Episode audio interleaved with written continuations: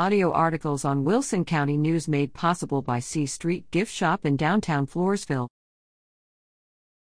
Poth Parettes remain undefeated in district. The Poth High School varsity volleyball team hosted the Jourdanton Squaws October eighteenth. It was also Pink Out Night, with the Parettes raising money for local cancer survivors. The Parettes also took on West Campus October twenty-first.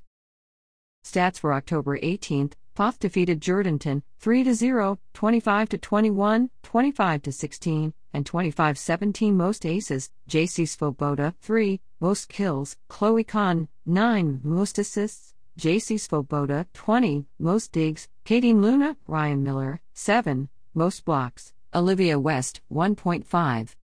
Stats for October twenty-first, Poth defeated West Campus three to zero, twenty-five to twenty, twenty-five to nineteen, and twenty-five fourteen. Most aces, Olivia West, six, most kills, Chloe Kahn, Sadie Derzimawa, eight, most assists, J C Svoboda, sixteen, most digs, Katie Luna, Veronica Vasquez, two, most blocks, Brittley Loeffler, Katie Luna, one point five. The Parettes are undefeated in district with an overall record of twenty to twenty-three and seven to zero in district. The Parettes are coached by Patty Zenner, who has an impressive record of her own.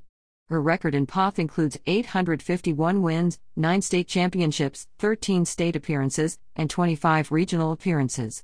This is her twenty-ninth year of coaching in Poth, thirty years as a coach, and she has established an impressive volleyball program for the Parettes. Coach Zenner is once again looking to make a deep run into the playoffs. The Parettes hosted Carn City October twenty-fifth in their final game of the district season.